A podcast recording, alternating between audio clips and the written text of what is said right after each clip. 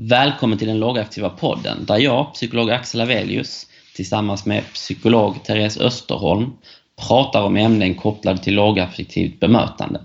Ni hittar oss på iTunes där vi heter Lågaffektiva podden eller kan ni lägga till oss i ert RSS-feed.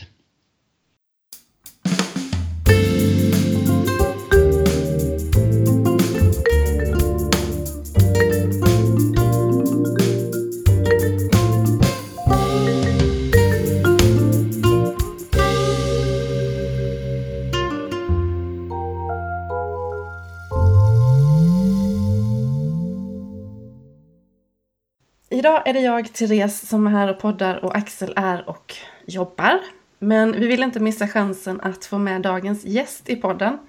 Och det här avsnittet kommer att handla om när man plockar in lågaffektiva kunskaper i verksamheter som man i första hand kanske inte tänker på att man kan göra. Eh, för vi har med oss Robin som är VD på Emrahus, ett företag som bygger hus. Välkommen Robin!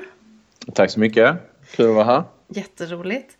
Eh, som vi förstår så är det inga vanliga hus som ni bygger. Och sen har vi också förstått att du är inte någon vanlig VD. För du har dragit igång ett ja, rätt stort projekt som har uppmärksammat lite här och var i media som kallas Funktionshinderbanan. Och den är vi i Lågaffektiva podden väldigt nyfikna på att höra mer om.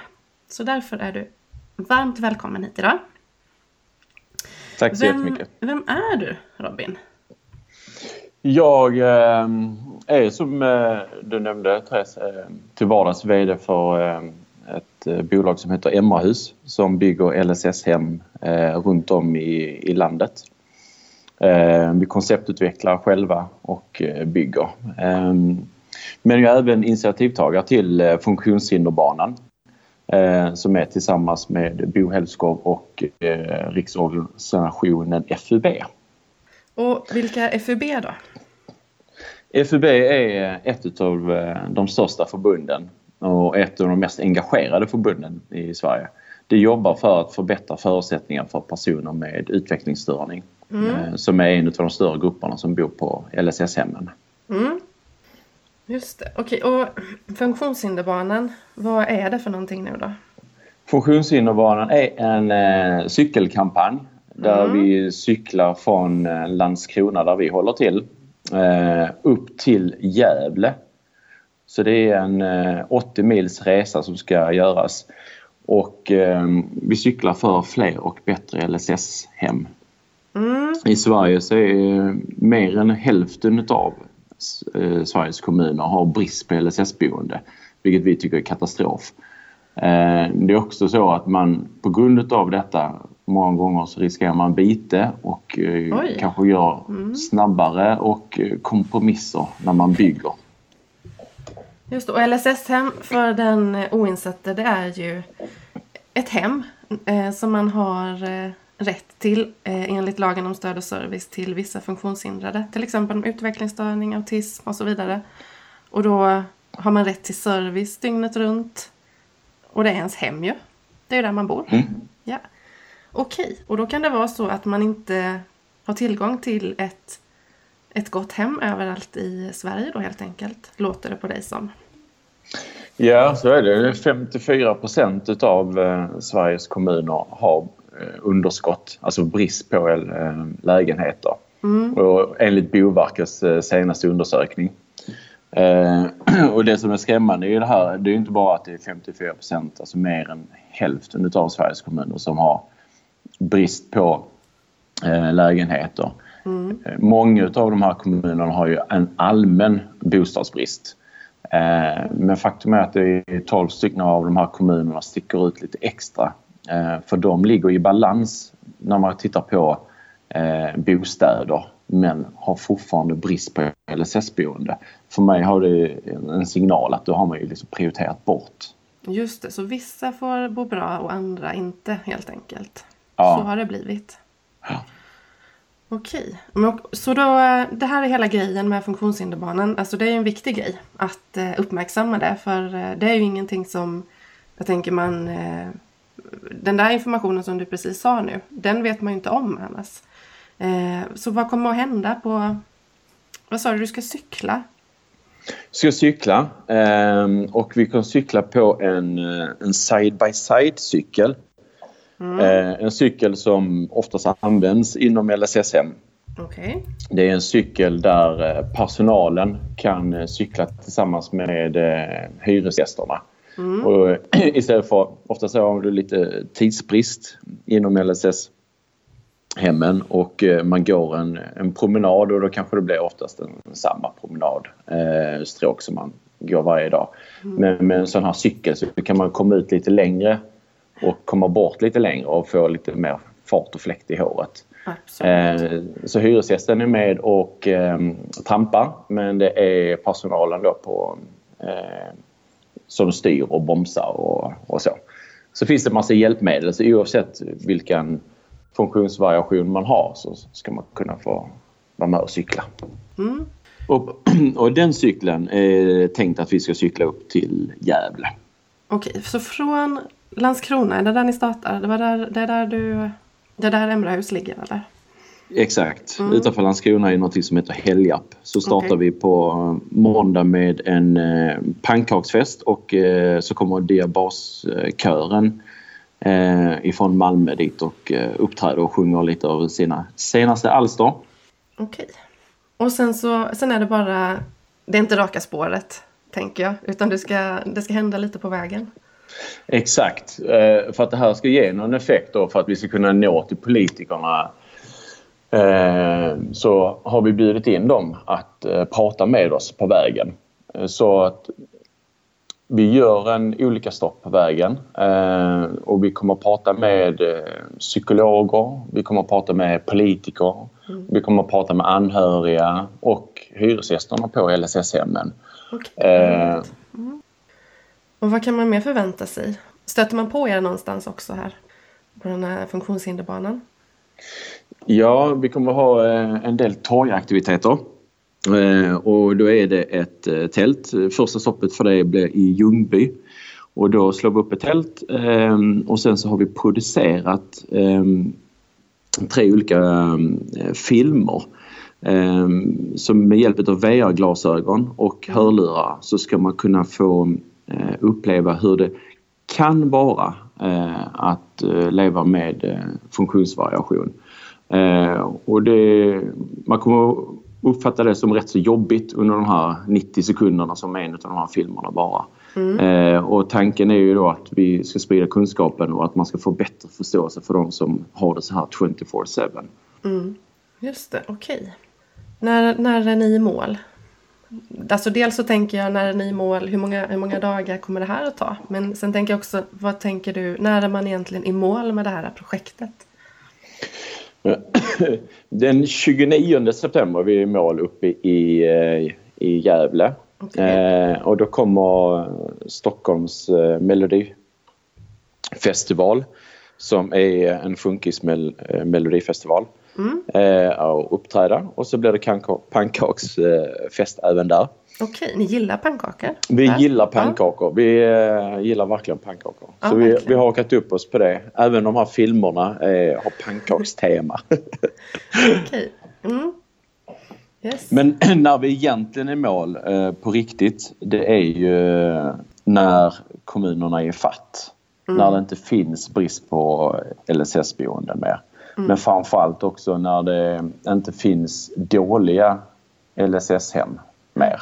Mm. För det bygger man inte rätt och inte tänker rätt ehm, då, då blir det en kompromiss och då kan lägenheten skälpa istället för hjälpa. Alltså ens boendemiljö blir som en, som en hinderbana.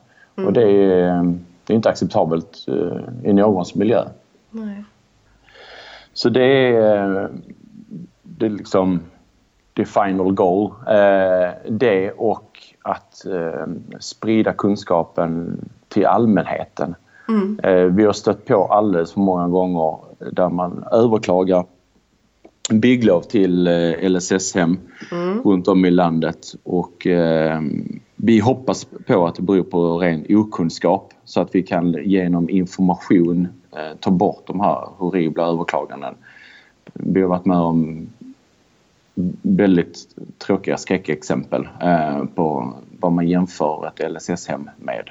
Du, det låter som att du är, jag tänker du är medveten om etiken i, eh, i detta. Så. Eh, och sen så vet jag att du har plockat in Bo, Bo Elskov Elfven, eh, i, i det här projektet också. Mm. Hur kommer det sig att du valde just honom att plocka in? Det var en, eh, som, som mycket annat en, eh, en slump.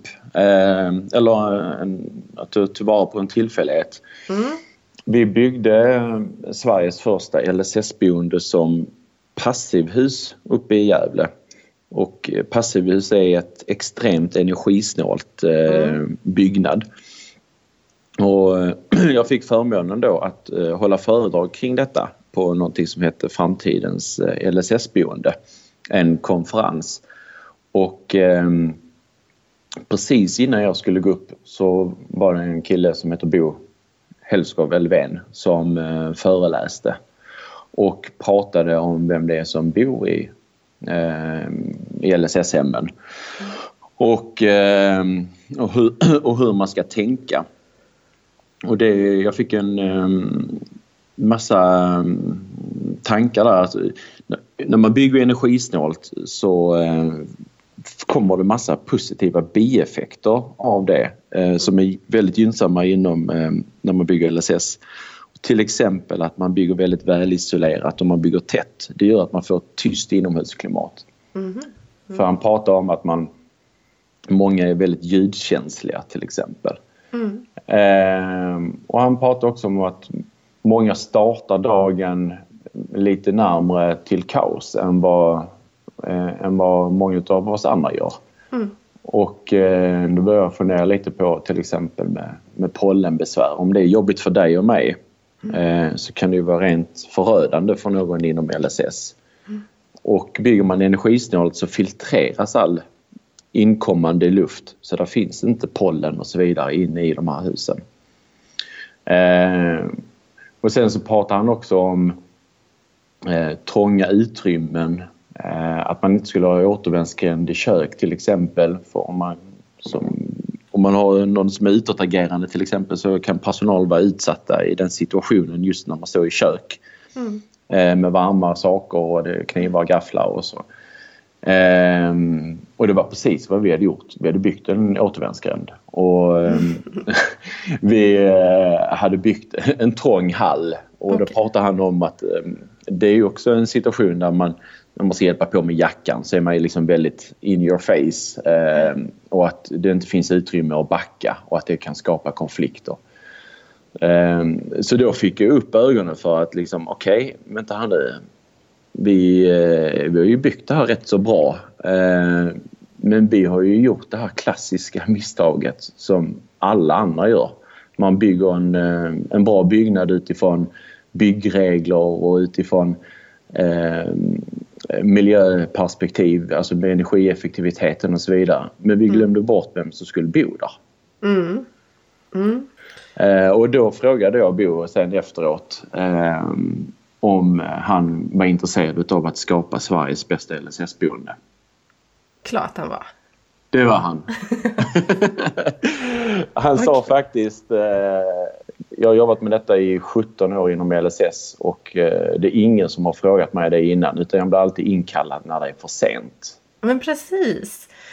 För det där tänkte jag på. Eh, nu kanske inte du vill berätta hur alla dina konkurrenter jobbar eller inte jobbar. Men hur vanligt är det att man tar in sån här kunskap eh, i ja, men till exempel en psykolog?